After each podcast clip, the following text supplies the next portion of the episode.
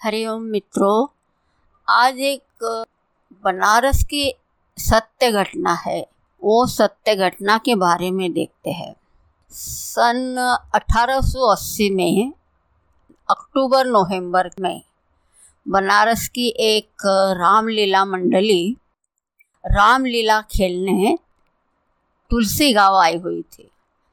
मंडली में 22-24 कलाकार थे। जो गाँव के ही एक आदमी के यहाँ रुके थे। वही सभी कलाकार रिहर्सल करते और खाना बनाते, खाते थे।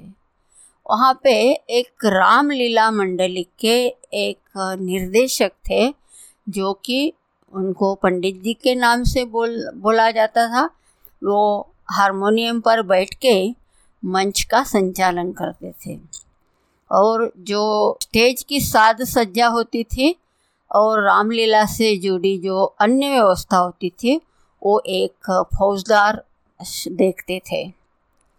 तो एक दिन पूरी मंडली बैठी हुई थी और रिहर्सल चल रही थी। तभी पंडित जी ने उस फौजदार से कहा, इस बार वो शुधनुष्य हल्की और नरम लकड़ी की बनवाए, ताकि राम का पात्र जो निभा रहे हैं वो सत्रह साल का युवक है, वो उसको परेशानी न हो। पिछली बार धनुष तोड़ने में समय लग गया था।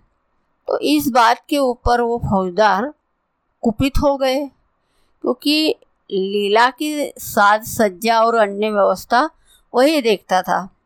और पिछला धनुष्य भी उन्होंने ही बनवाया था।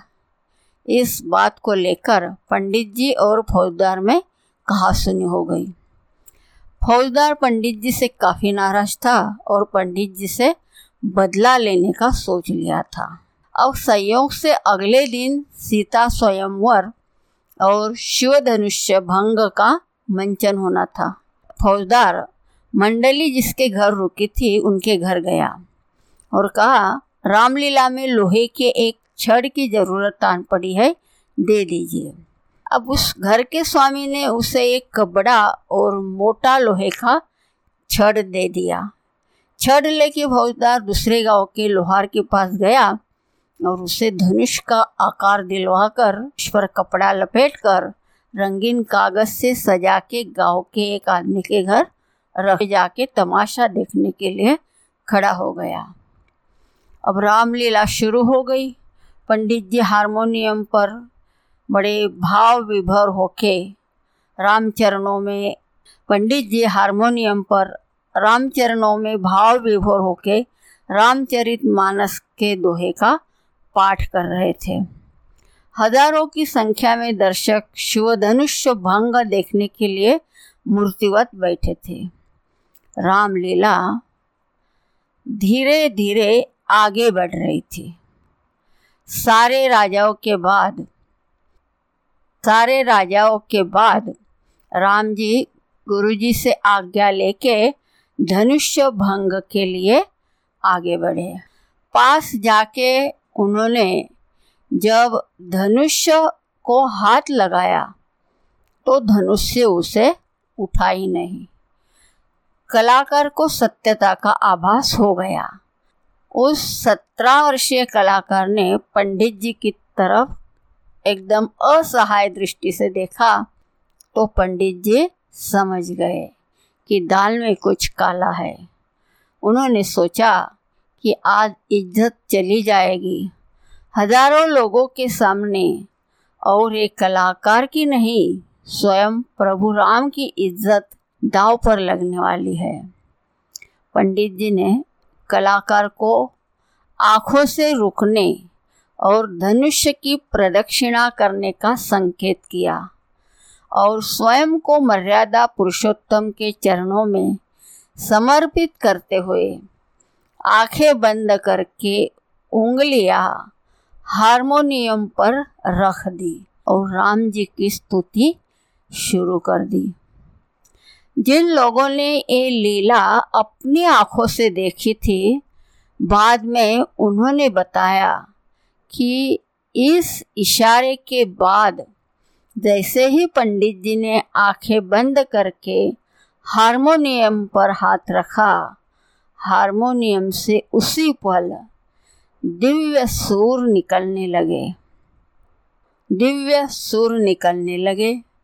वैसा वादन करते हुए किसी ने पंडित जी को कभी देखा नहीं था। सारे दर्शक मूर्तिवत हो गए।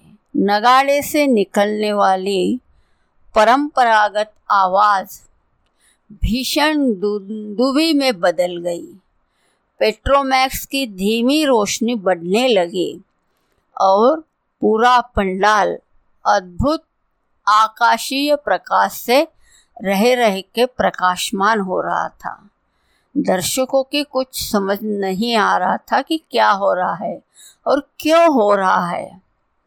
पंडित जी खुद को रामचरणों में आत्मसमर्पित कर चुके थे। और जैसे ही उन्होंने चौपाई कहा, लेत चढ़ावत, खेचत गाड़े काहू न लखा देख सबू उठाड़े ते ही छन राम मध्य धनु तोरा, भरे भुवन धुनि घोर कठोरा।